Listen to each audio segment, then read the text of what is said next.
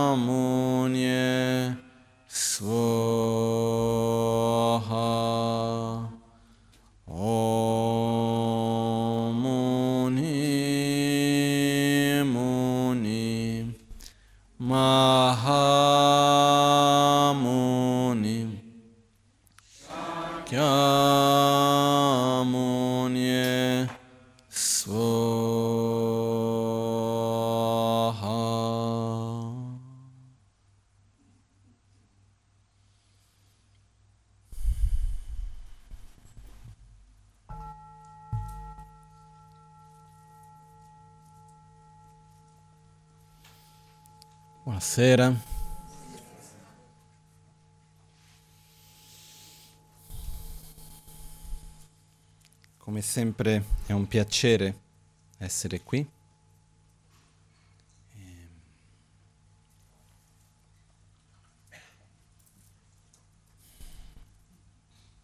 Stavo riflettendo prima su un punto abbastanza semplice del quale abbiamo già parlato in realtà tante volte, però molto spesso sono le cose più semplici quelle più importanti anche. E il nostro obiettivo qua non è neanche quello di trasmettere dei concetti, perché quello sarebbe, se quello fosse il nostro obiettivo lo faremmo in un modo totalmente diverso, ma l'obiettivo è quello di condividere dei concetti per aiutarci a trasformare il nostro modo di essere, che sono due cose diverse. Perché il processo concettuale di apprendimento è abbastanza semplice. Quello che è più complesso, quello che richiede più tempo, è il processo nel quale uno prende quello che impara e lo vive. Fa in modo che non sia più sempli- un semplice concetto, ma diventi parte della nostra vita vera e propria. No? Io stavo leggendo, sto ancora leggendo questi giorni, un libro molto bello, che d'altronde io consiglio a chi sa leggere l'inglese, che viene chiamato in inglese, si chiama The Book of Kadam. The Book of Kadam è un librone così, che sono le conversazioni che ci sono fra Atisha, che abbiamo rappresentato alla mia destra, quello col capello rosso, e il suo figlio spirituale Dromtompa. Okay? In queste conversazioni c'è un punto nel quale Atisha parla a Dromtompa dicendo guarda che dobbiamo stare attenti perché in questi tempi di degenerazione nella quale la spiritualità non viene praticata nel modo corretto, stiamo parlando dell'anno 1020 in Tibet, ok? Quindi mille anni fa, diceva in questi tempi di degenerazione e comincia quindi a descrivere che cosa sono i tempi di degenerazione, in che modo sono. Io leggendo quello ho detto ci siamo. No? E uno dei punti principali che metteva era il fatto che uh, noi viviamo in tempi nel quale diventa molto difficile poter praticare un percorso spirituale con to- totale sincerità. No? Dove alcuni, per esempio, si perdono molto facilmente nella formalità, altri si perdono nella conoscenza altri si perdono nei nomi, ossia nei riconoscimenti, no? Anche perché quando un sentiero spirituale diventa qualcosa che è più, come si può dire, uh, un far parte di qualcosa che un percorso profondo di trasformazione nostro, a un certo punto diventa più importante il far parte di quella cosa lì e uno può perdere a questo punto il vero percorso interiore. No? E adesso io non mi ricordo a memoria i vari passaggi che Atisha ha messo, in realtà ce l'ho il libro in macchina però, adesso non è il caso di prenderlo. E in questo, in questo uh, Atisha parla proprio di questo aspetto di l'importanza di seguire il Dharma come un percorso vero e sincero di trasformazione interiore. Il quanto questo non sia necessariamente ovvio. No? Perché ci sono quelli che vogliono seguire un percorso vero, però non, non si incontrano durante la loro vita le condizioni per poterlo fare. Per esempio non incontrano qualcuno che li guidi correttamente, o sono presi dalla vita di tutte le varie cose della vita in tutto il giorno da quello che credo che tanti conosciamo bene, no? Che comincia la settimana, finché arriva venerdì sembra che da lunedì a venerdì è impossibile praticare il Dharma. Poi il sabato e la domenica uno è così stanco che non c'ha la testa. Quando riesce a trovare quel momento per meditare è così stanco che finalmente si rilassa e si addormenta. Perché questo è un altro classico. E quindi quello che succede con questo è che molto spesso si fa fatica a trovare le condizioni giuste. No? Però il punto di partenza è che praticare il Dharma non fa riferimento necessariamente alle vesti che noi mettiamo. Questo è uno strumento. Non fa riferimento a necessariamente le parole che diciamo okay? ma principalmente all'attitudine interiore che noi portiamo. Questa è la cosa più importante. Oggi parlo un pochettino piano perché c'è la traduzione. Ok?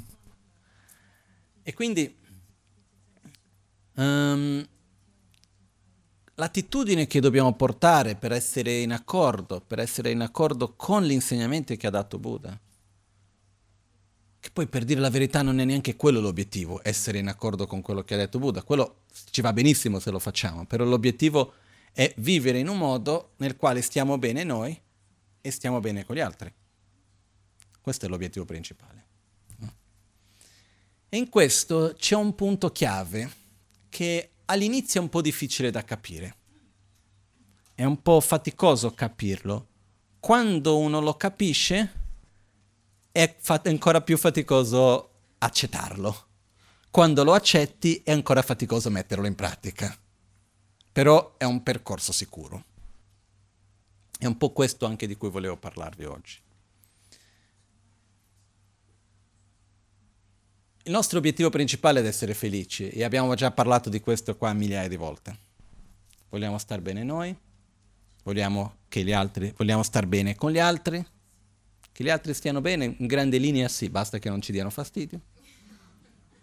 No? Però la realtà è che più noi pensiamo all'io e al mio, più siamo ossessionati da noi stessi, meno felici siamo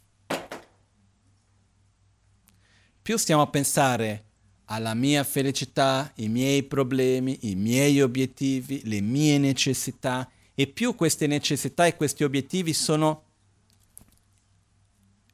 piccoli, sono ristretti sull'io e il mio, perché c'è qualcuno che dice no, io do più importanza ai miei figli. Sì, i tuoi figli, no? Sono sempre i miei.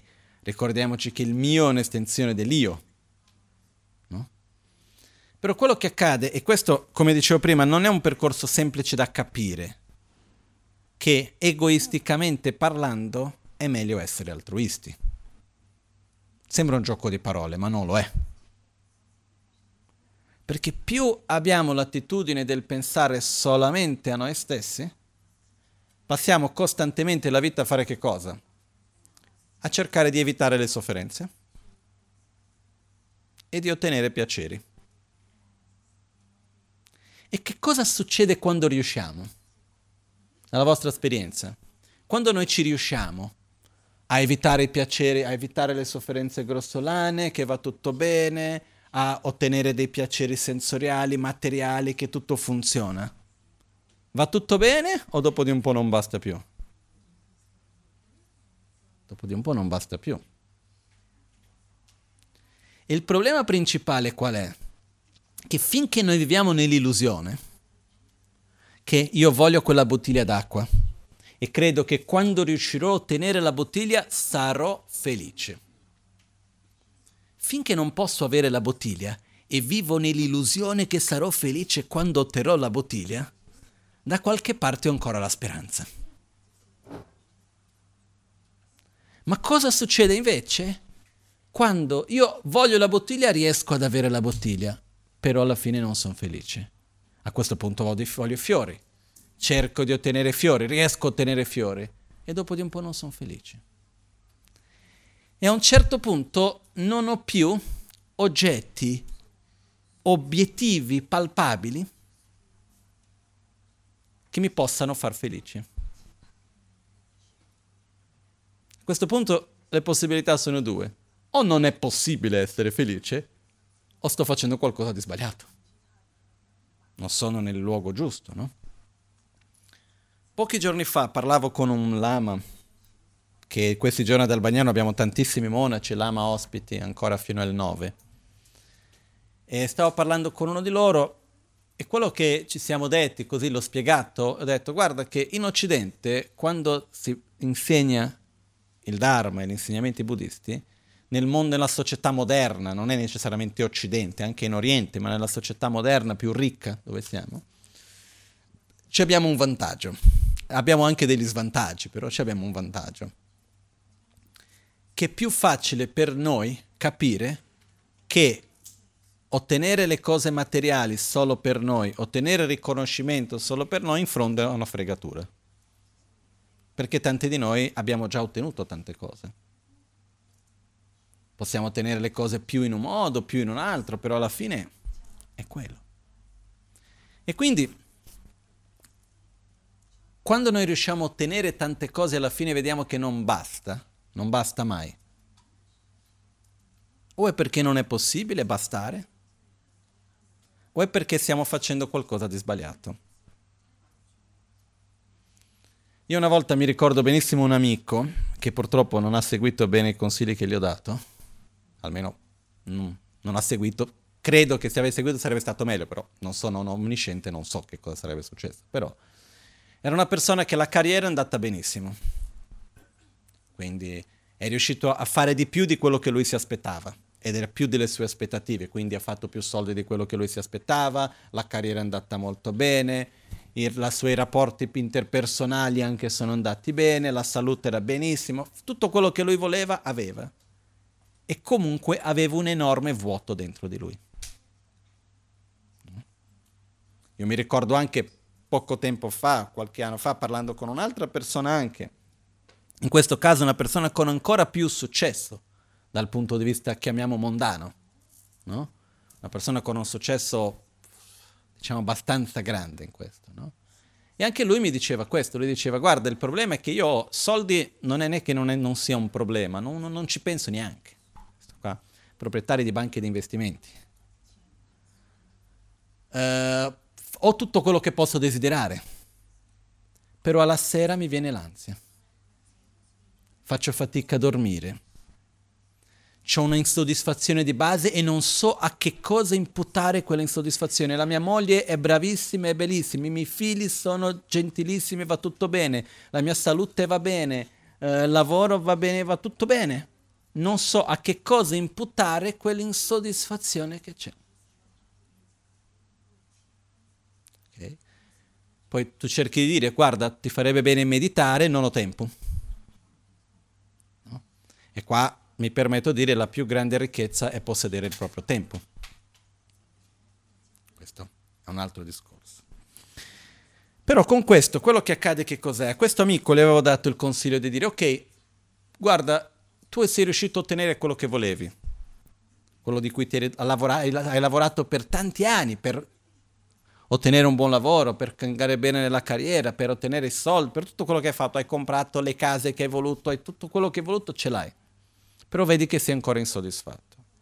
Fai una cosa, prendi una parte del tuo tempo relativamente importante invece di andare a prendere, andare a fare le vacanze piuttosto che a prendere il tempo per uscire la sera o altre cose, che fai? Che cerchi di riempire questo vuoto e vai a fare del volontariato per aiutare gli altri. Fai qualcosa per l'altro. Questo amico purtroppo non ha seguito quello, no?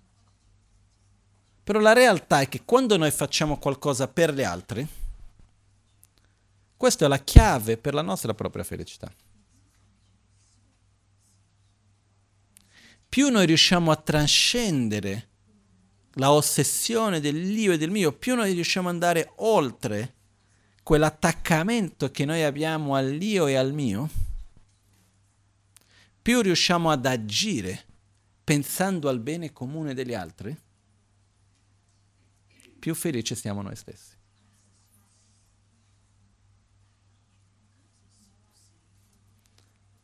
So che non è così facile da capirlo. Okay? Anche perché purtroppo viviamo in una realtà nella quale la società in cui siamo cresciuti, il mondo intorno a noi cosa ci dice? Se tu vivi pensando agli altri sei uno stupido. Chi è che penserà a te? No? E c'è anche un testo scritto da un importantissimo maestro buddista chiamato Penchen Losang Gyaltsen, che ci abbiamo anche rappresentato qua nei dipinti, uh, è quello nella colonna centrale dalla parte di là. Chi è seduto sulle sedie riesce a vederlo proprio davanti, che c'è un cappello giallo davanti. Penchen Losang Chogi Gyaltsen è stato uno dei più importanti maestri nella storia del nostro lignaggio nel buddismo tibetano in generale. E lui in un testo, deve, lui scrisse un testo che è, la, è una discussione, un dibattito fra la saggezza e la ignoranza. Molto molto bello. E all'inizio di questo dibattito la ignoranza rappresenta l'egoismo e la saggezza quindi l'altruismo. Poi più avanti va, entra in altri livelli di ignoranza e altri livelli di saggezza. Però quando la saggezza all'inizio del dibattito, in mezzo c'è la persona, poi ci sono come se fossero, nella nostra cultura c'è l'immagine dell'angiolino da una parte e il diavolo dall'altra che parlano. È un po' simile a quello, no?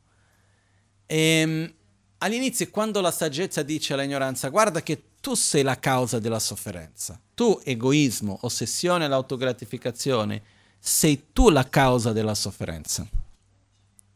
Vattene via, non è questo il luogo per te. E a questo punto l'ignoranza, l'egoismo risponde, ah sì?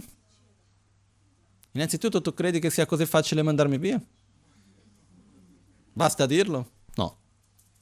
Ma ancora di più, se non ci sono io, chi penserà a questa persona qua? Chi gli darà da mangiare? Chi si occuperà delle sue necessità? Poi ricordati una cosa, se questa persona addirittura sta seguendo un percorso spirituale, è grazie a me, dice l'egoismo. Vero o no? Alla fine, noi perché cerchiamo di entrare in un percorso spirituale? Perché vogliamo essere felici? Perché non vogliamo soffrire? Perché ritroviamo qualcosa che ci fa bene? E de- uno dei segreti, questo è un segreto in realtà, degli insegnamenti di Buddha, è che lui ci insegna a usare l'egoismo per eliminare l'egoismo stesso.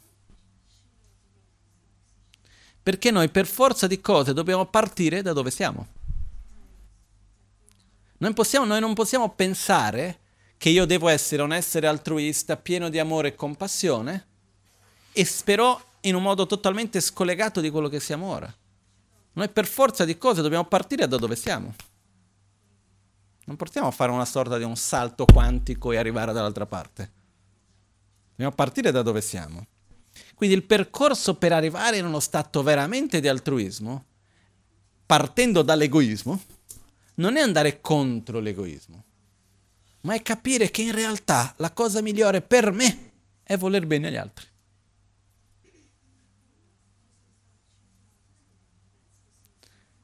Non è così semplice capirlo, lo so. E questo percorso però ci porta un qualcosa che vuol dire trascendere questa vita. Quando noi abbiamo un obiettivo più grande di noi stessi, non vuol dire che dobbiamo dimenticare di noi, non vuol dire che dobbiamo abbandonare noi stessi, non vuol dire che dobbiamo abbandonare la nostra famiglia. L'io e il mio. Non è quello. Questo fa parte di questa vita e dobbiamo, dobbiamo prendere cura della nostra salute, dobbiamo prendere cura delle persone che ci stanno intorno, dobbiamo mantenere i nostri impegni. Nulla contro tutto questo, questo va benissimo. Però oltre questo è importante che ci sia un obiettivo maggiore. E quando questo obiettivo maggiore riguarda il bene comune degli altri, e questo può essere aiutarli con la salute, questo può essere, che ne so io, io incontro un sistema di, di cura fisica che a me mi è stato di grande beneficio, voglio che tutti lo conoscano. Dedico la mia vita a fare quello o piuttosto io vedo l'importanza di bere tanta acqua, dedico la vita a far capire alla gente che deve bere tanta acqua, sto dicendo una cosa qualunque, eh? piuttosto ho l'importanza della cura dell'ambiente, o, posso, o l'educazione. Trovo il modo in cui io posso interagire per fare qualcosa che vada al di là dell'io e del mio, pensando al bene comune. O ci sono un altro livello ancora più profondo che è quello di portare alle persone un percorso di trasformazione interiore, ossia il Dharma. Questa è una cosa ancora più importante. No? Però qui volevo ricordare una cosa.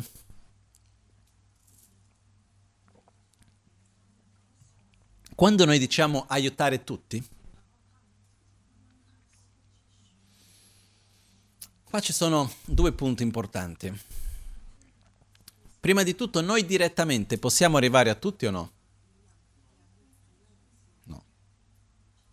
E certe volte c'è un pericolo in questo, che è quello di generare un'intenzione idealizzata che io amo tutti, però io amo tutti concettualmente. Idealmente io amo tutti, tutti quelli che non vedo, che mi stanno lontani, che non rompono le scatole, eccetera, io li amo tutti.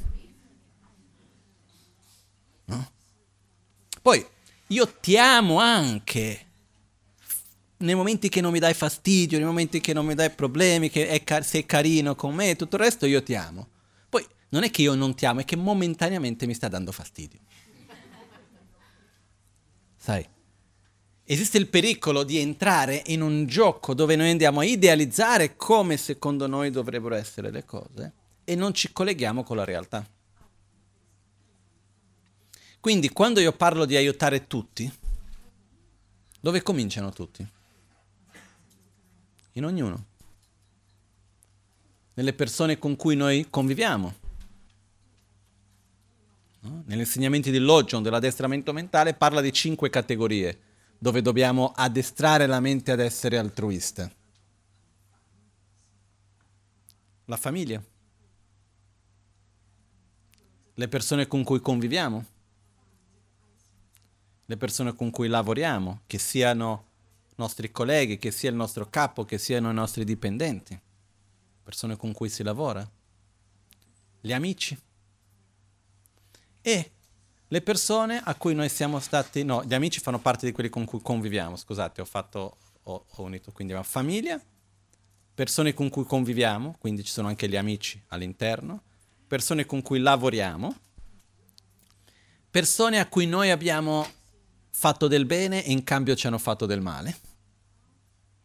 E persone verso cui abbiamo una avversione karmica. Sono persone che ci stanno antipatiche e non sappiamo neanche bene perché. No? Può succedere.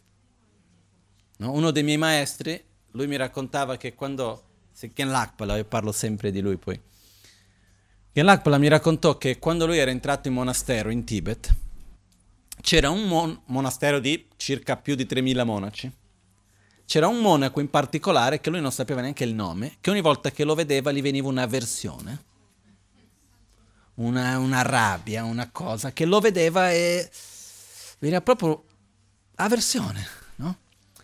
E lui sembrava strano, non lo conosceva, non sapeva niente di lui, perciò non ha mai reagito.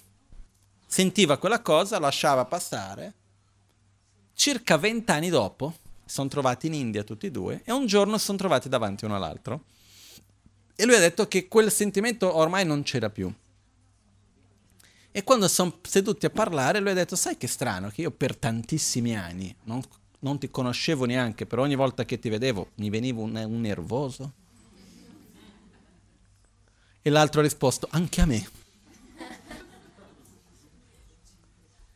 E che però non c'era una ragione palpabile, evidente, e queste vengono chiamate le avversioni karmiche, così come possono esserci attrazioni karmiche. Ok? Quindi, dov'è che dobbiamo cominciare a lavorare? A praticare la pazienza, a praticare la generosità? In quale contesto dobbiamo praticare la moralità, lo sforzo, quindi la gioia? Con la famiglia, con gli amici e le persone con cui conviviamo, nel contesto di lavoro, con le persone a cui noi abbiamo fatto del bene in cambio ci hanno fatto del male e con quelli a cui stanno antipatici, c'è un'avversione karmica, non sappiamo neanche bene il perché. Ossia, con quelli con cui noi dobbiamo convivere nella nostra quotidianità che ci stanno più vicini, è lì che dobbiamo praticare. Perché se noi prendiamo gli insegnamenti, per il quanto possiamo memorizzarli, per, per quanto possiamo capire tutto e descrivere il processo del karma perfettamente e i veleni mentali, e possiamo capire tutto, la corretta visione della realtà, la bodhicitta, possiamo avere tutte le spiegazioni ben precise. Però se questo rimane ad un livello concettuale e noi non cerchiamo di riportarlo alla nostra quotidianità, un cambio reale del nostro modo di parlare, del nostro modo di agire, del nostro modo di pensare. Se noi non facciamo uno sforzo reale per aprire il nostro cuore e amare di più veramente gli altri, e per gli altri intendo dire quelli vicini, che gradualmente si moltiplicano a tutti gli altri, se noi non facciamo questo sforzo, quello che può succedere è che rimaniamo concettualmente con una cosa molto bella, però poi dopo nella realtà interiore rimaniamo più o meno dove eravamo. Non so se è chiaro questo. E questo è uno dei pericoli che Atisha ricordava in questo libro dicendo state attenti quando arriverà questo momento. No? E, ehm, e, ha usato due termini in questo libro che mi, sono, mi hanno colpito molto. Uno, quando parla degli esseri nei tempi di degenerazione, tra parentesi noi, anche se scritto mille anni fa, diceva coloro che sono attaccati, aggrappati ai risultati immediati. Ossia, coloro che non hanno una preoccupazione o una consapevolezza della legge del karma. Noi facciamo una cosa, vogliamo il risultato immediato, quando succede qualcosa pensiamo quale sia stata la causa immediata, non abbiamo la consapevolezza che in realtà c'è un percorso. Che quello che vivo oggi è il risultato di quello che ho fatto nel passato. E quello che io faccio oggi sono le cause per quello che io vivrò nel futuro. Quanto spesso siamo consapevoli di questo? Anche senza entrare in una cosa un po' più difficile da capire come la legge del karma. Se noi guardiamo a un livello molto obiettivo, il corpo di oggi è un risultato di quello che ho fatto oggi o è un risultato di quello che ho fatto negli ultimi 10-20 anni, quel che sia? Nel passato. Quello che io mangio oggi, la posizione con la quale io mi siedo, piuttosto che il modo in cui io du- vado a dormire, qualunque cosa che faccio col mio corpo, va a determinare come andrò a vivere, come andrò a sentire il corpo nel mio futuro, vicino lontano che sia o no? Sì. È come la persona che smette di fumare, settimana scorsa abbiamo parlato di questo, la persona che smette di fumare e poco tempo dopo si ammala dei polmoni e si lamenta, però ho smesso di fumare. E quei 40 anni? Quindi questo che cosa vuol dire? Che ogni sigaretta durante i 40 anni ha avuto la sua parte. Non è che è una cosa immediata. In realtà ogni azione che noi facciamo, ogni parola che diciamo, ogni sorriso, ogni faccia brutta, ogni volta che andiamo a rigioire, ogni volta che andiamo a lamentarci, ogni volta che andiamo a, litigare o andiamo a creare pace, qual- ogni volta che facciamo qualunque cosa, quello lascia un segno, è un seme, si va a sommare e prima o poi si manifesta il risultato. Nello stesso modo, quello che noi viviamo oggi non è il risultato immediato di quello che stiamo facendo oggi, ma il risultato di cause che sono state create nel nostro passato.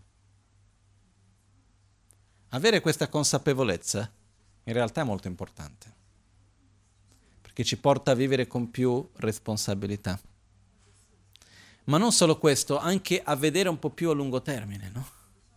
Quindi Atisha parlava persone che hanno questa tempi di degenerazione abbiamo questa visione a breve termine, che siamo aggrappati ai risultati immediati, e ha usato un altro termine che diceva, e se mi ricordo bene,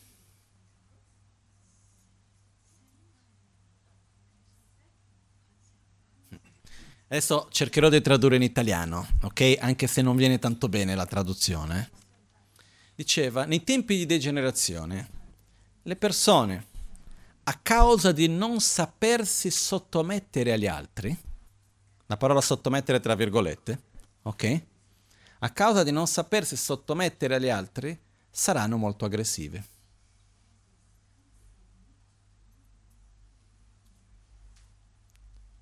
Cosa vuol dire questo? Sottomettersi tra virgolette, eh? Se io sono con un'altra persona e riesco a rispettare le necessità e i desideri dell'altro. Naturalmente mi porto un'attitudine di se, come si dice, eh, venire incontro all'altro. Quando io non mi sottopongo alle, ai tuoi bisogni, i miei bisogni sono la priorità. Quello ci porta un'attitudine aggressiva. Ok? Però quando si fa la somma, l'attitudine aggressiva ci porta felicità o sofferenza? Sofferenza. Ma perché abbiamo l'attitudine aggressiva? Perché vogliamo soffrire o perché vogliamo essere felici? Perché? Perché vogliamo essere felici. Questo si chiama ignoranza.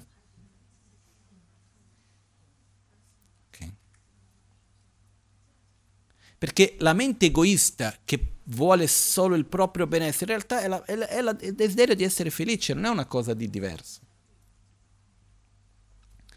E quello che dobbiamo fare è questo, e qua è un altro segreto per modo di dire, una cosa che io ci ho voluto un bel po' di tempo per capirlo, perché spesso gli insegnamenti, ricordiamoci che gli insegnamenti di Buddha sono stati dati 2500 anni fa circa in un contesto culturale molto diverso dal nostro e anche quelli che ho ricevuto io in un modo tradizionale tibetano sono stati dati anche questi in un contesto diverso dal nostro. Quindi sono delle cose che in realtà sono ovvie, ma per capirle ci vuole tanto tempo, almeno per me.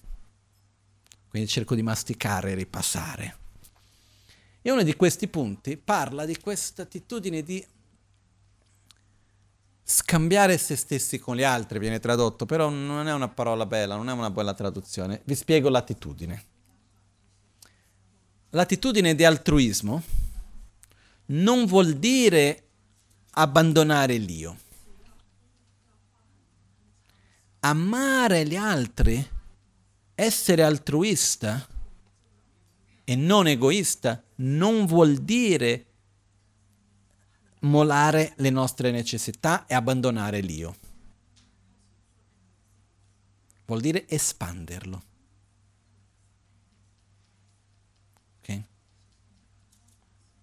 C'è un'enorme differenza qui.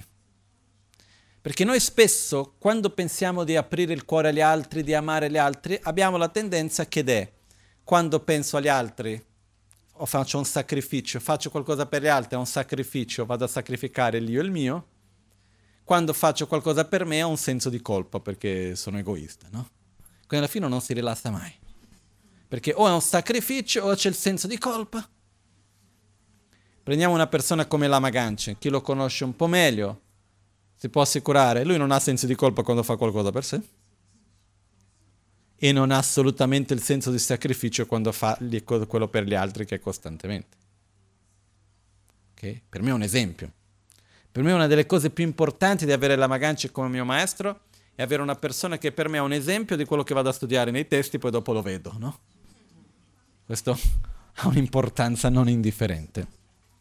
E comunque, l'attitudine non è di abbandonare le nostre necessità, i nostri bisogni, l'io e il mio. Un'attitudine altruista non è colui che sacrifica se stesso, quindi non mangia, non lavora per sé, non prende cura dei propri bisogni, non cura la propria salute. Non è questa l'attitudine altruista. Molto spesso qui abbiamo parlato di una forza profonda che tutti noi abbiamo, che è il desiderio di essere felici e di non soffrire. Ok? Ci ricordiamo questo, no? che alla base abbiamo questo profondo desiderio di essere felici e di non soffrire. Riconosciamo tutti noi che abbiamo questo no? Di sviluppare l'altruismo, l'amore verso gli altri, la bodhicitta, non deve essere qualcosa che oggi noi non abbiamo e che è lontano da noi e dobbiamo andare a cercarlo da qualche parte.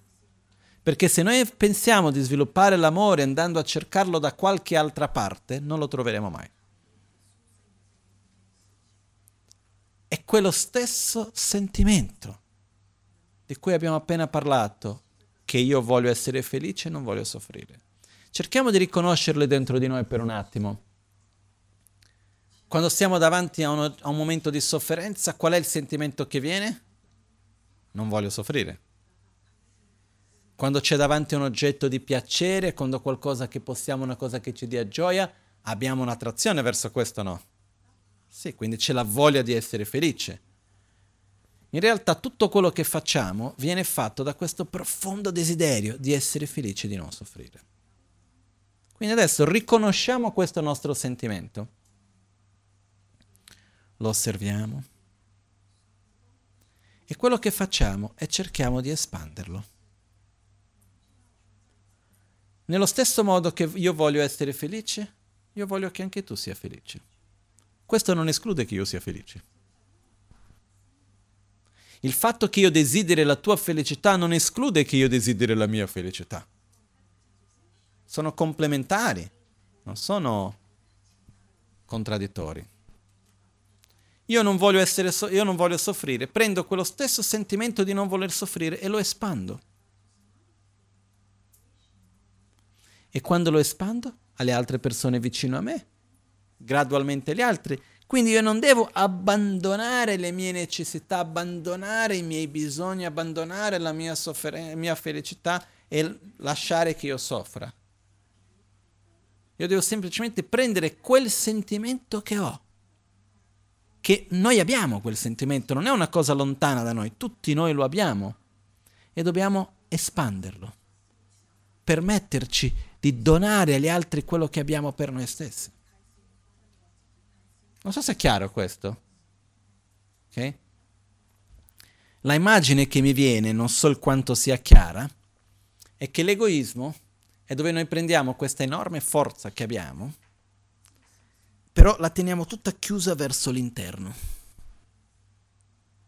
Se noi prendiamo questa stessa forza e la rigiriamo dall'altra parte e la apriamo verso l'esterno, questo si trasforma in altruismo in amore e compassione. Che parte però da questo aspetto che quando noi vediamo, come posso dire, quando noi veramente diamo priorità alla felicità comune, è normale che ci sarà la nostra famiglia, è normale che ci siano le persone che ci stiano più vicino, meno vicino. Ci sono tanti gradi fino ad arrivare al Buddha perfetto. Ok? Però lì dove noi andiamo a relazionarci con ogni persona, dobbiamo cercare di portare il meglio per ogni persona. Ci sono delle persone con cui abbiamo una connessione più forte, quindi potremo darle di più. Altre persone con cui abbiamo una connessione più debole, quindi potremo dare di meno. No, questo non vuol dire voler meglio a uno o peggio a un altro, vuol dire le condizioni che noi abbiamo anche per avvicinarsi a uno o all'altro. Ma quello che è importante è quello di avere un obiettivo che trascende l'io e il mio. E capire che quando faccio qualcosa per le altre in realtà è il meglio che posso fare per me stesso.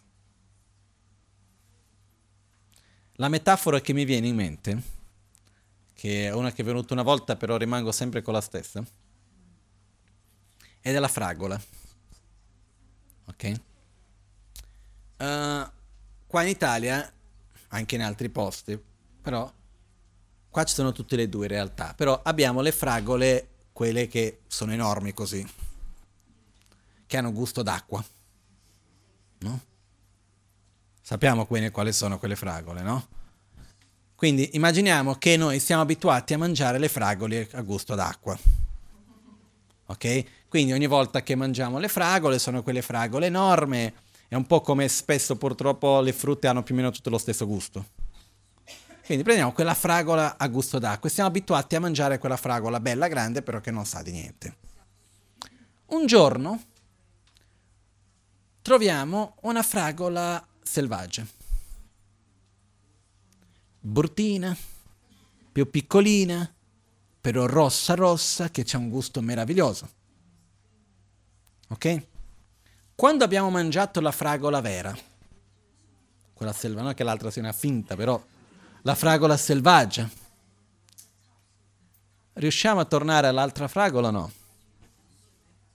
Magari anche se non c'è, però è la stessa cosa di prima. Non più. È come se ho passato tutta la vita a vedere la televisione in bianco e nero, con il segnale non chiaro, e a un certo punto ho un televisore enorme con Full HD perfetto a colori, bellissimo, e dopo devo tornare al bianco e nero, no? Cioè, l'abitudine, subito ci abituiamo con certe cose, no? Quando noi sperimentiamo, non concettualmente, ma quando noi sperimentiamo la gioia profonda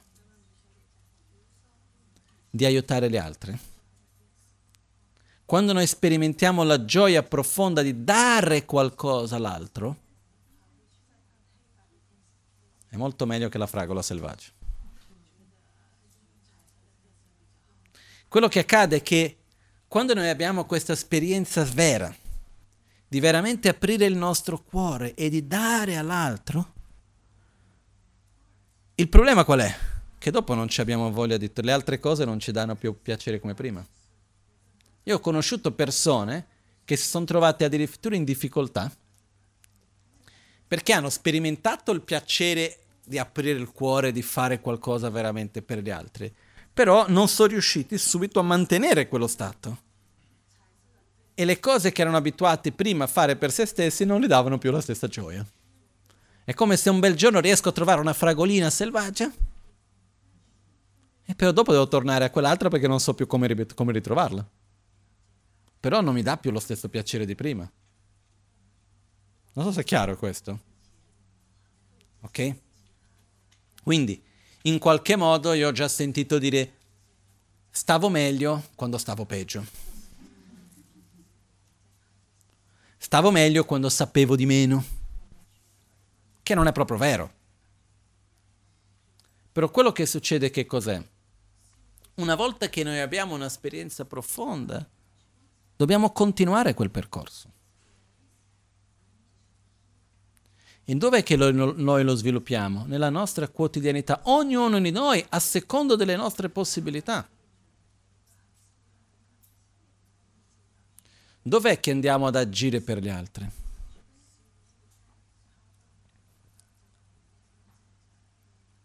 Uno dei modi principali è nella condivisione,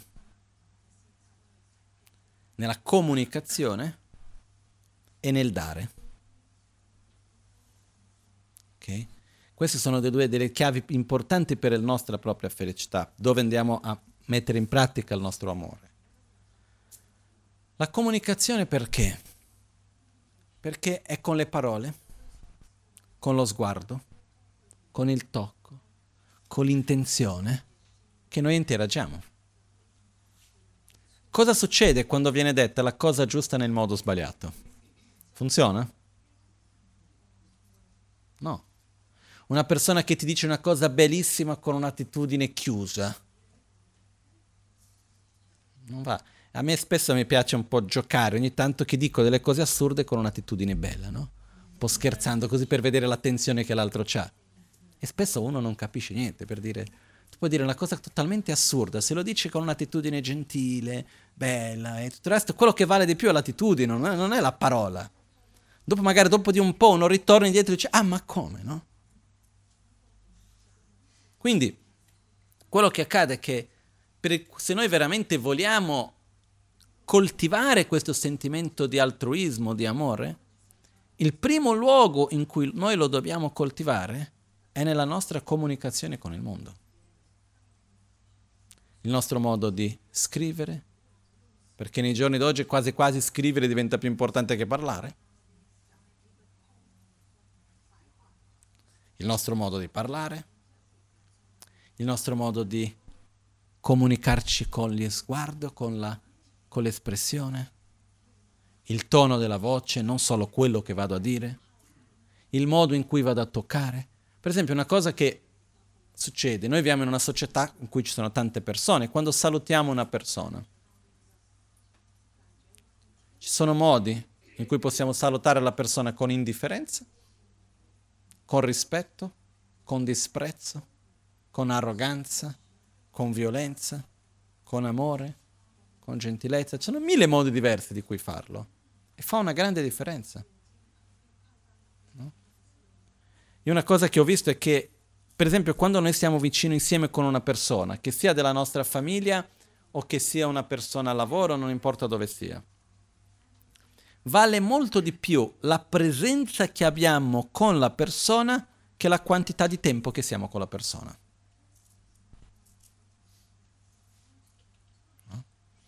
Questo mi fa ricordare un amico in Brasile che mi raccontò che lui una volta mi disse, sai, io sono molto grato a mio padre e diceva perché mi ha detto noi eravamo tantissimi fratelli e sorelle, non mi ricordo, erano 10, 12, non tanti. E ha detto, però mio padre faceva una cosa bellissima. Lui era un uomo estremamente occupato, lavorava tantissimo, non mi ricordo adesso, aveva una posizione importante, lavoro, comunque una di quelle persone mega occupate e quindi immagina un padre, un uomo super occupato lavoro che ha dieci figli. Come fa a poter dedicare il tempo a tutti i figli? Difficili. Però questo amico ha detto, no, nostro padre aveva un'attitudine di equanimità con noi e tutti noi abbiamo un buon rapporto con nostro padre. Perché lui cosa faceva? Uno, uno per volta, una volta alla settimana, ogni due settimane, aveva un tempo fisso per ogni figlio. E lui creava un momento, che era ogni due settimane, una volta al mese, quel che era, nel quale era totalmente di quel figlio lì. Quindi a, quel, a, un figlio piaceva la musica, andava a fare la musica insieme, a un altro era il calcio, era il calcio, a un altro era guardare i fumetti, erano i fumetti. Però più che al di là di quello che si faceva, era quell'ora, quel paio di ore di tempo nella quale tutta l'attenzione del padre era totalmente per quel figlio lì. Vedete, quello è stato quello che ha cambiato totalmente. Perché alla fine esisteva un rapporto intimo fra il padre e tutti i figli. E una fiducia e un qualcosa, e, uno, si sentivano i figli, ha detto, noi ci sentivamo capiti, visti. Quando noi salutiamo qualcuno, quando noi ci parliamo con qualcuno, quanto spesso non succede che siamo con la persona fisicamente, però mentalmente non ci siamo? Tu vai lì e saluti la persona buongiorno e la mente è chissà dove. C'è una differenza enorme. Se io sto con te 10 secondi, però ti guardo negli occhi, riporto la mia presenza in questo momento con te e ti sorrido. E dal profondo dei miei sentimenti io ti dico ti amo, voglio che tu sia felice. Cambia tutto. Nelle parole che diciamo, no? E c'è una preghiera che possibilmente è bella da fare ogni mattino. Io ve la dirò e dico a ognuno chi la vuole fare la può adattare un po' perché non me la ricordo memorizzata, è una cosa più, più di improvvisazione che una preghiera scritta. Esiste anche scritta, però non me la ricordo. Questa preghiera dice qualcosa del genere. In questo giorno possa qualunque persona mi ascolti essere beneficiata dalle mie parole possa qualunque persona mi veda essere beneficiata dalla mia immagine.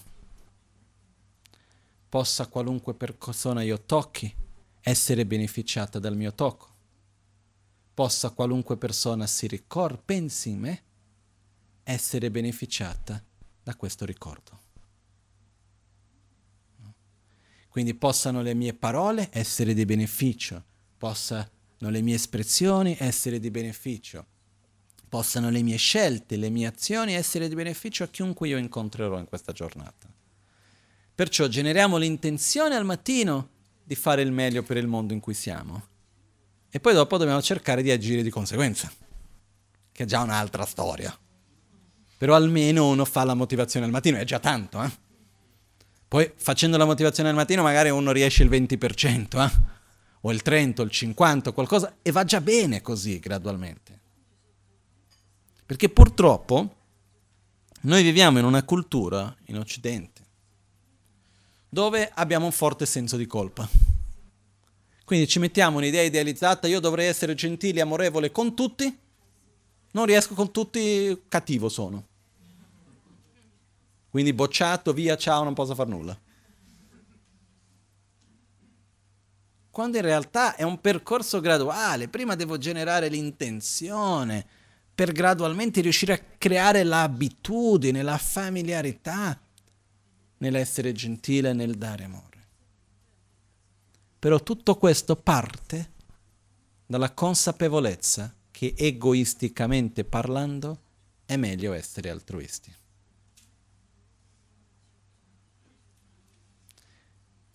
E c'è un qualcosa qui che è, non basta parlare di questo una volta, né due volte né dieci volte. Dobbiamo ripetercelo costantemente. Dobbiamo ricordarci le nostre esperienze di quando noi diamo agli altri e riusciamo ad aiutarli, quanta gioia quello porta a noi stessi. Okay? E qua entra una seconda cosa che avevo detto che erano due, ho spiegato una, nel aiutare gli altri. La prima quindi cominciare da quelli vicino e la seconda è un po', come posso dire, un po' una furbizia.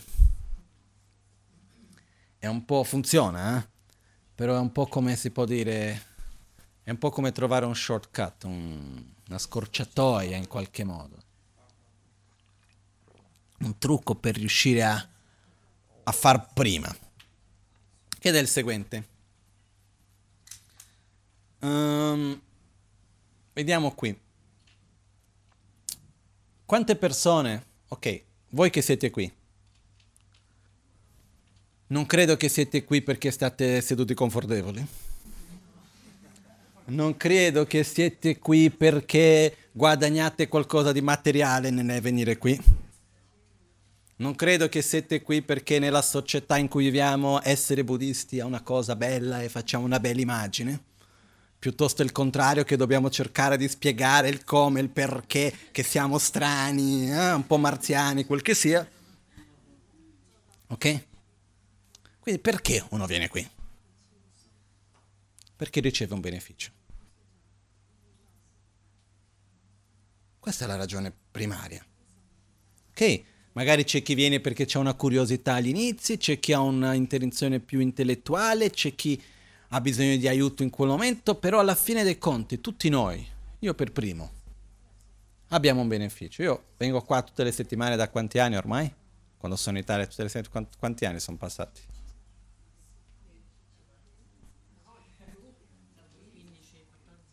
15 anni almeno? Sono circa 15 anni? Eh? Del 2000? Ok, quindi sono circa 17 anni, 18 anni che vengo qua abbastanza spesso, no? Perché? La benzina me la sono sempre pagato io. L'autostrada pure. Per modo di dire, e non ho mai ricevuto nulla per venire qua materialmente. La ragione qual è? Perché mi fa bene. A me poter condividere quello che a me è di beneficio mi dà una gioia enorme. Okay? Quindi oh, ricevo un beneficio reale. Quindi siamo qua tutti, io in primis, perché? Perché abbiamo, riceviamo un beneficio in questo. Ok? Adesso se noi pensiamo, quante sono le persone che hanno ricevuto un beneficio tramite gli insegnamenti del Dharma? In altre parole, quante sono le persone che il Kumpen Lama Ganchen in quanto centro di Dharma ha potuto beneficiare? Perché se io ricevo questo beneficio per tanti anni, se voi avete ricevuto ognuno il beneficio che ha ricevuto, non è grazie a me, è grazie al centro in primis. Perché se questo luogo non esistesse, se questa organizzazione non esistesse, nessuno di noi avrebbe ricevuto quello che ha ricevuto qui. Ok? Io sarei da qualche parte a fare i fatti miei. Nel senso che questa connessione non sarebbe mai avvenuta. Okay. Quindi quello che accade è che un centro come il Kumpelama Ganchen, ci sono tanti però, come il centro, come l'entità che ha una sua entità, ha un potere di arrivare e di beneficiare persone molto, ma molto più grande che quello mio personale individuale. È chiaro questo? Per ognuno di noi. Se io devo pensare io da solo, a quante persone posso arrivare? Poche. Veramente poche. Ok? Però il centro a quante persone può arrivare? A tante.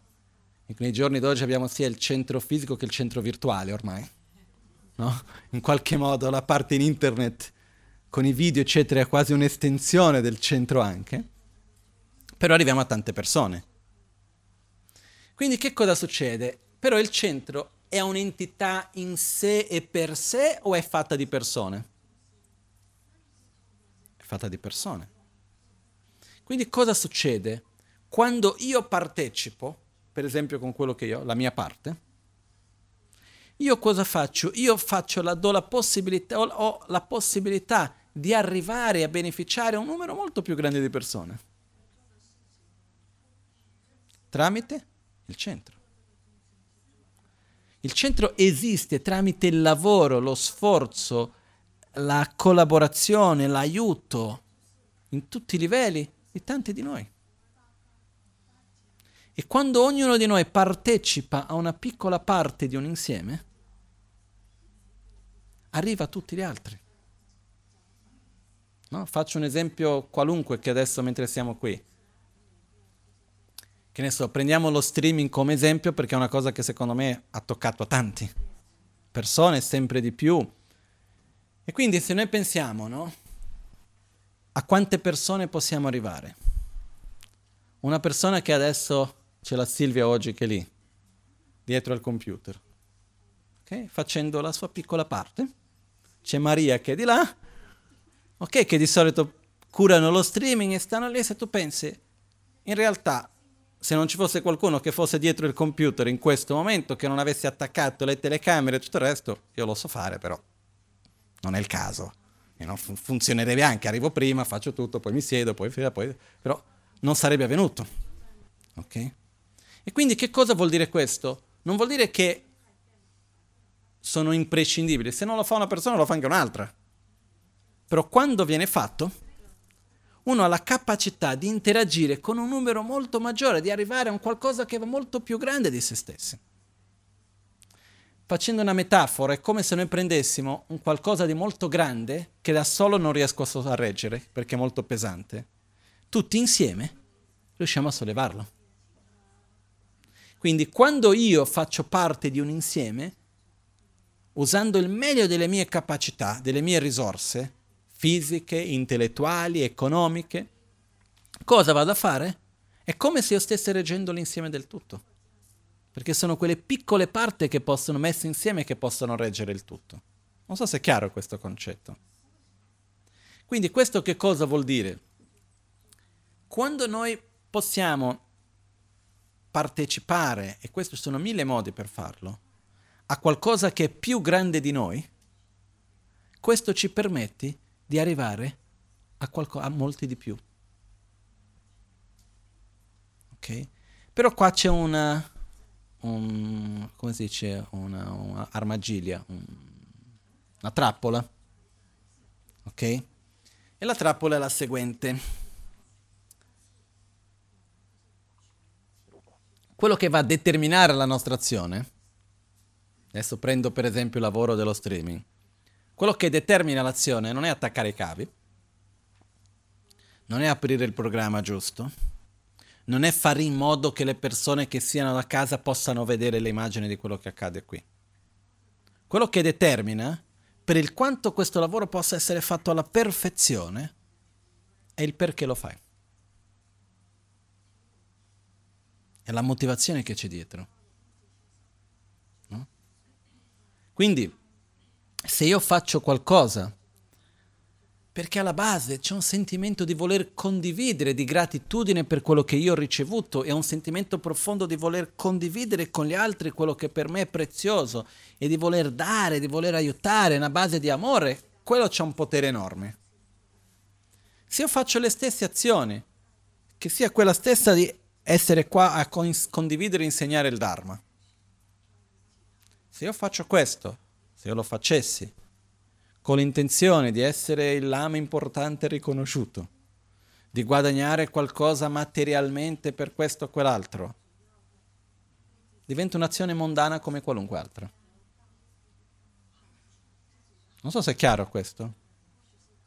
Io quando sono arrivato in Europa ho avuto un momento nel quale mi ricordo anche il momento, ero in macchina e io i primi anni in Italia viaggiavo tantissimo, ero sempre in macchina a guidare, facevo Torino, Varese, Bologna, Genova, stavo sempre in macchina, andavo, guidavo io, arrivavo, davo gli insegnamenti, poi prendevo la macchina e guidavo per arrivare dall'altra parte. Dopo di alcuni anni così ho detto basta, non ce la facevo più. Però un giorno stavo andando verso un posto per dare un insegnamento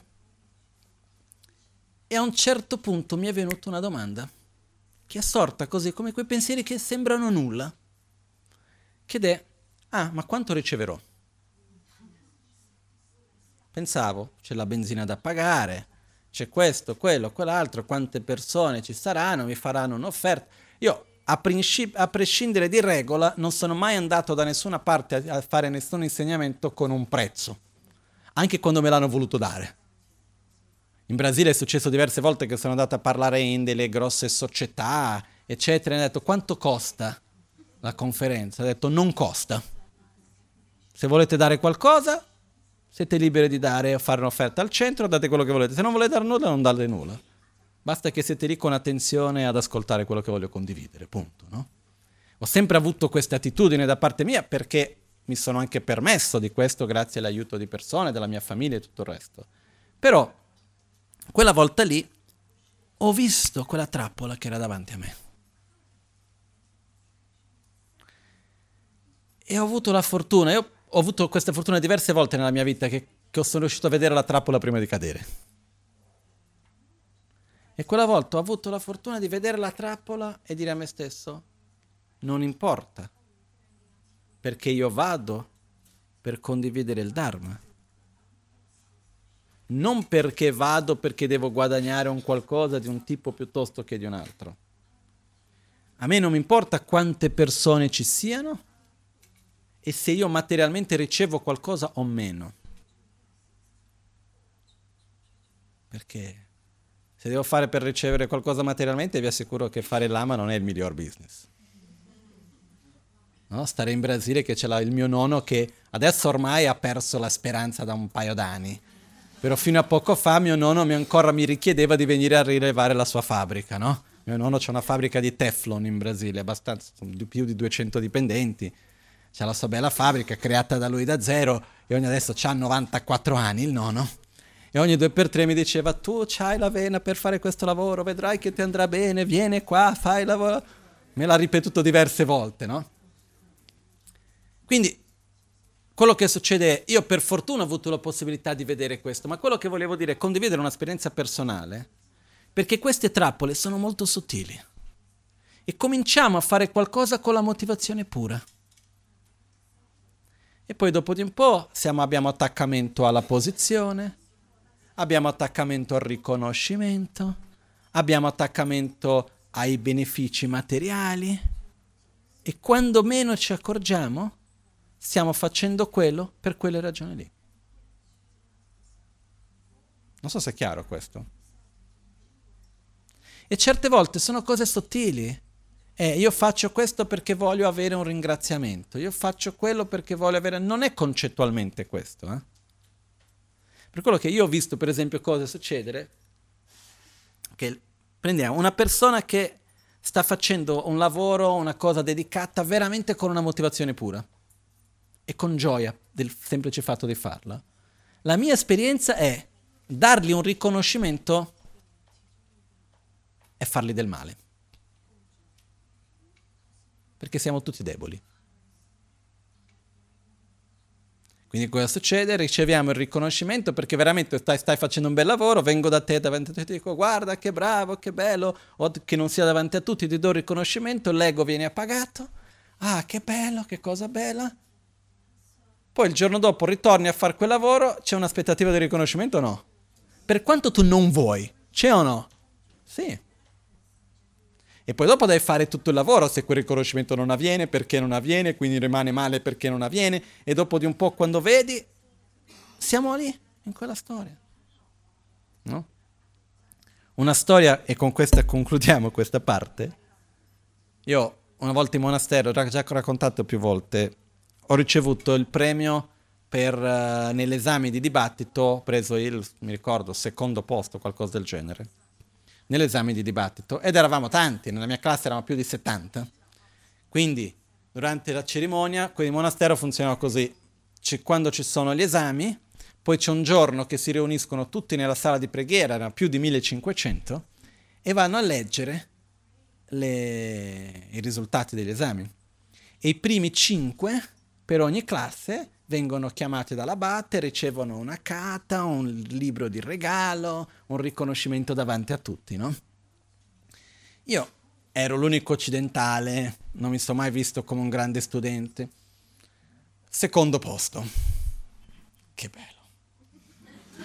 Sono andato lì, ricevuto la carta, preso il mio libro, lì dove c'era è strano, del libro in sé non è che mi importava tanto, perché tanto lo potevo comprare a qualunque momento che costava poco, ma è che nella prima pagina dentro c'era attaccato un foglio di carta dicendo regalo per secondo posto nell'esame di dibattito, no? E quindi c'era quel premio, quella cosa, che bella, eccetera. Arrivo a casa con il mio bello libro, la mia carta, eccetera. Vado da mio maestro che era come mio padre in monastero, con cui vivevo, Genlakpala. Arrivo da lui e dico, ah, ciao Genla, ciao. Tutto bene? Sì? Niente. Prendo il libro e lo metto sul tavolo così come chi non vuol nulla, no? Niente. Angela, sai che oggi c'è stato il, il giorno degli esami? Ah sì, sì, sì, lo so. Niente. E stavo lì, ho cercato in diversi modi e per il quanto io ho cercato, non ho avuto il coraggio di dirlo proprio in faccia, no? Però in qualche modo ho provato e ho visto che lui non è che aveva disprezzo nei miei confronti o indifferenza, era uguale come era sempre stato prima. La stessa identica attitudine. E quello mi ha fatto un bene enorme perché mi ha fatto vedere un'altra trappola. Mi ha fatto capire che io ero la stessa identica persona di... Non è che ero qualcuno di diverso perché ero adesso il secondo della classe nell'esame. E l'attaccamento che stavo avendo verso quel riconoscimento andava, era trappola per perdere la motivazione vera per la quale stavo studiando. è sottile. Concludo con un'altra breve storia. Un altro mio maestro, Geshe Tupten Rinchen, mio principale maestro di filosofia, grande praticante, lui uh, al sud dell'India, nel monastero, ogni volta che c'era un insegnamento pubblico, quando per esempio c'era stata l'inaugurazione del nuovo tempio, era venuto il Dalai Lama e quindi dava gli insegnamenti, c'erano lì più di 9.000 persone, eccetera, e dentro il tempio i monaci si devono sedere seguendo la gerarchia del monastero. Quindi più vicini al trono, nelle prime file ci sono gli abati, gli ex abati, i maestri più importanti, i lama più importanti e poi per anzianità di monastero si vanno a sedere, gli ultimi arrivati in monastero sono in fondo. Ok? E visto che tutti sono dello stesso monastero, si conoscono, quindi tu sai chi è più nuovo e più anziano di te, e quindi c'è questo. Mio maestro ha sempre fatto una scelta di non avere nessuna posizione ufficiale in monastero, anche se lui era maestro e ancora di praticamente tutti i monaci, non c'è quasi nessuno che non ha ricevuto insegnamenti da lui e che non lo tenga come maestro, lui non ha mai voluto essere abate, non ha mai voluto avere nessun riconoscimento. Quindi quando arrivavano gli insegnamenti, lui in realtà formalmente non aveva un posto proprio vicino al trono, perché era per gli abati, eccetera. Però il Dalai Lama sempre lo mandava a chiamare e faceva tenere un posto appositamente per lui, proprio vicino vicino. Perché sapeva che lui era un maestro molto importante, ci teneva molto a lui e lo faceva chiamare appositamente e lui non veniva mai. Lui rimaneva seduto non nel suo posto giusto, lui rimaneva seduto fuori dal tempio, dopo i bambini, insieme con i laici, vicino a una cassa acustica, dove poteva sentire bene l'insegnamento e si sedeva lì. E un giorno ho detto che no, perché fai così? Ma vieni dentro, uh, sei lì vicino ad Aran, puoi, puoi vederlo mentre parla, uh, lui stesso ti ha invitato, il tè quando ti arriva non è freddo, perché figuriamo, finché vanno a versare il tè per 9.000 persone, quelli che sono gli ultimi, cosa vuoi che arrivi, no? Ho detto, viene lì. E lui ha detto, no. Ho detto, perché? Ho detto, perché quanto più sei in alto, più fai male quando cadi. Ha detto, e poi, se io mi metto a sedere lì, ho le mie debolezze, io mi conosco. E quindi lui diceva, se io sono seduto lì, non mi concentro più puramente negli insegnamenti. Io vado a vedere chi è seduto dove, cosa pensano di me che sono seduto qua, che in realtà non dovrei essere seduto su questo posto, però magari qualcuno penserà che sono, qualcuno come mi guarderà e questo e quell'altro, e quindi la mia motivazione cambia. Dopo di un po' sono attaccato a sedere in quel posto lì, perché non è che non mi piace. Però conosco le mie debolezze e per questo le evito, mi proteggo dalle mie proprie debolezze. Non è facile. Però questo è un esempio che ho avuto in vita, no? L'altro esempio è la storia dei calzini, però un altro giorno parliamo di quello. Che parte sempre dalla stessa cosa, non cadere nella trappola. Ok? Perciò la conclusione di tutto ciò oggi è applicare gli insegnamenti nella nostra vita di tutti i giorni, nel nostro modo di parlare, nel nostro modo di esprimerci. La pazienza si pratica dinanzi agli oggetti di rabbia. E sicuro ce n'è per tutti, eh? Però è lì, perché la vita passa in fretta. Veramente, io compiuto gli anni l'altro anno, ormai ho 37. Per qualcuno dirà sei giovane. Io che sempre, sono sempre stato il più piccolo in mezzo agli altri, che ho sempre convissuto in ambiti di persone adulti, io ero sempre il bambino, no? E qualche tempo fa, due anni fa, ci aveva venuto una persona a chiedermi consigli, io la trattavo di uguale a uguale, poi aveva 17 anni e mi trattava come un vecchio, no? Io ho detto, ma guarda qua, effettivamente, no, il tempo passa. Quello che voglio dire è che non si ferma mai. E alla fine di tutto, quello che importa non è quello che abbiamo fatto più di tanto, è cosa siamo diventati. E quindi importa quello che noi facciamo perché le nostre azioni vanno a influenzare nostre, la nostra persona, però è in quel livello che è importante. Perché è un po' come le vacanze. Una volta che sono finite, chi se li ricorda più? Ci sono delle foto che non si stampano neanche più. Poi succedono tante cose, rimane lì, chissà quando. Però la cosa più importante è cosa ho imparato, chi sono diventato dinanzi all'esperienza che ho fatto. È uno dei punti chiavi, lo dico di cuore, è capire, e ci vuole del tempo, profondamente, che egoisticamente parlando è meglio essere altruisti, che ogni sofferenza che noi viviamo nasce in realtà dal nostro proprio egoismo. Lo dico con certezza. Più siamo egoisti, più soffriamo. E se noi vediamo in generale, quando stiamo soffrendo molto, è una semplice prova che sono egoista. Parlo in primis, eh, per tutti noi.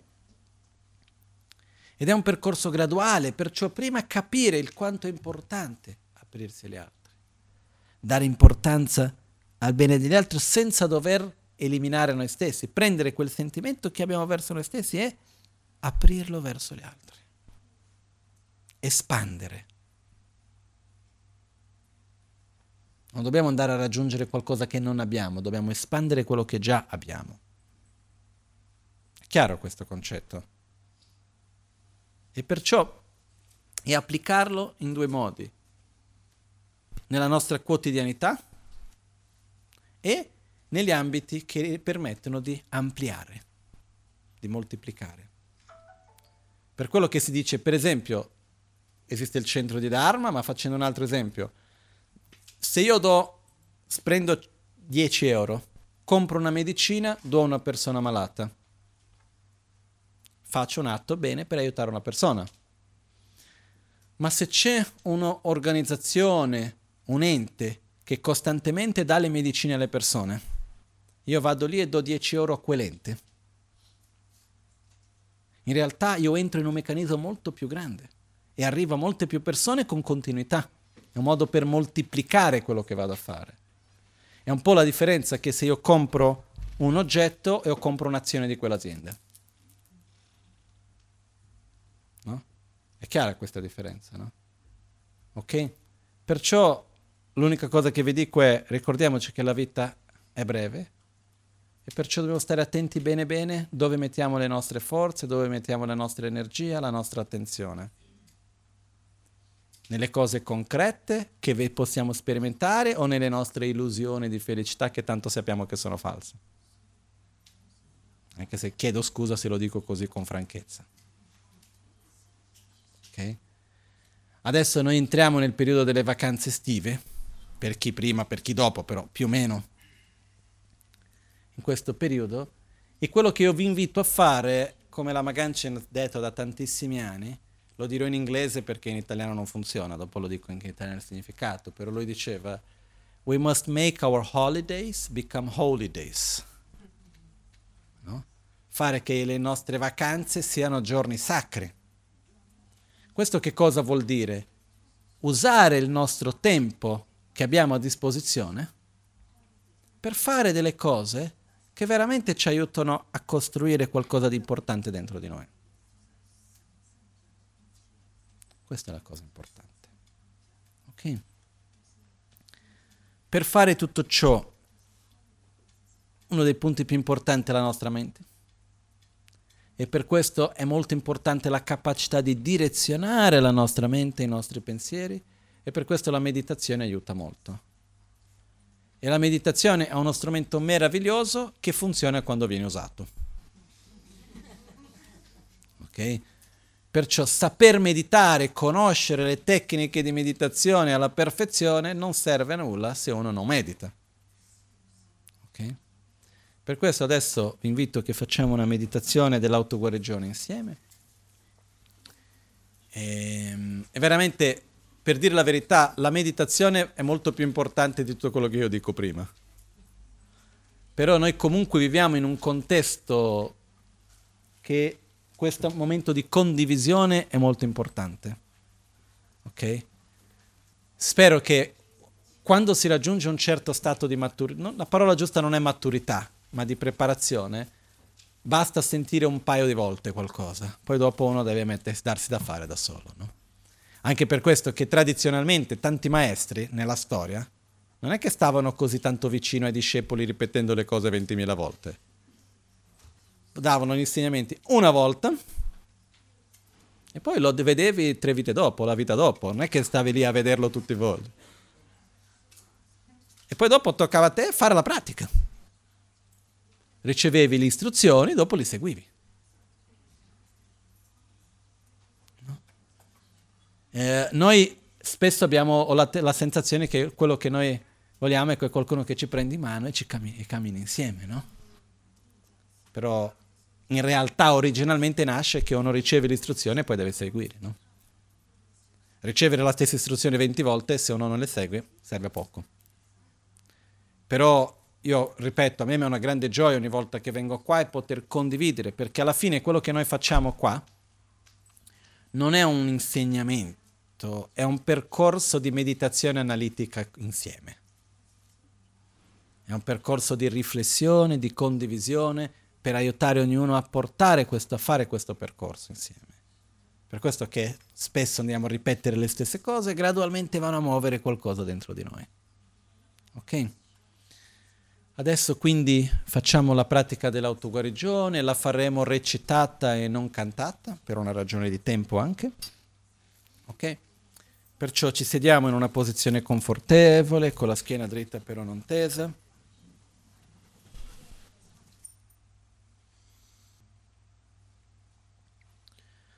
Nimo dele tsendele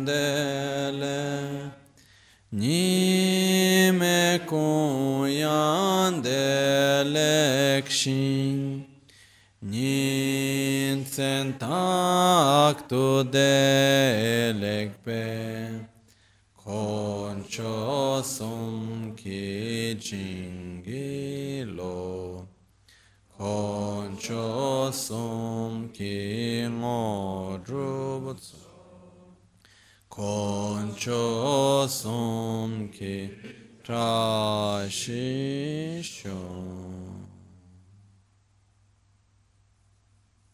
All'alba o al tramonto, di notte o durante il giorno, possano i tre gioielli concederci le loro benedizioni possano aiutarci ad ottenere tutte le realizzazioni e cospargere il sentiero della nostra vita con molti segni di buon auspicio.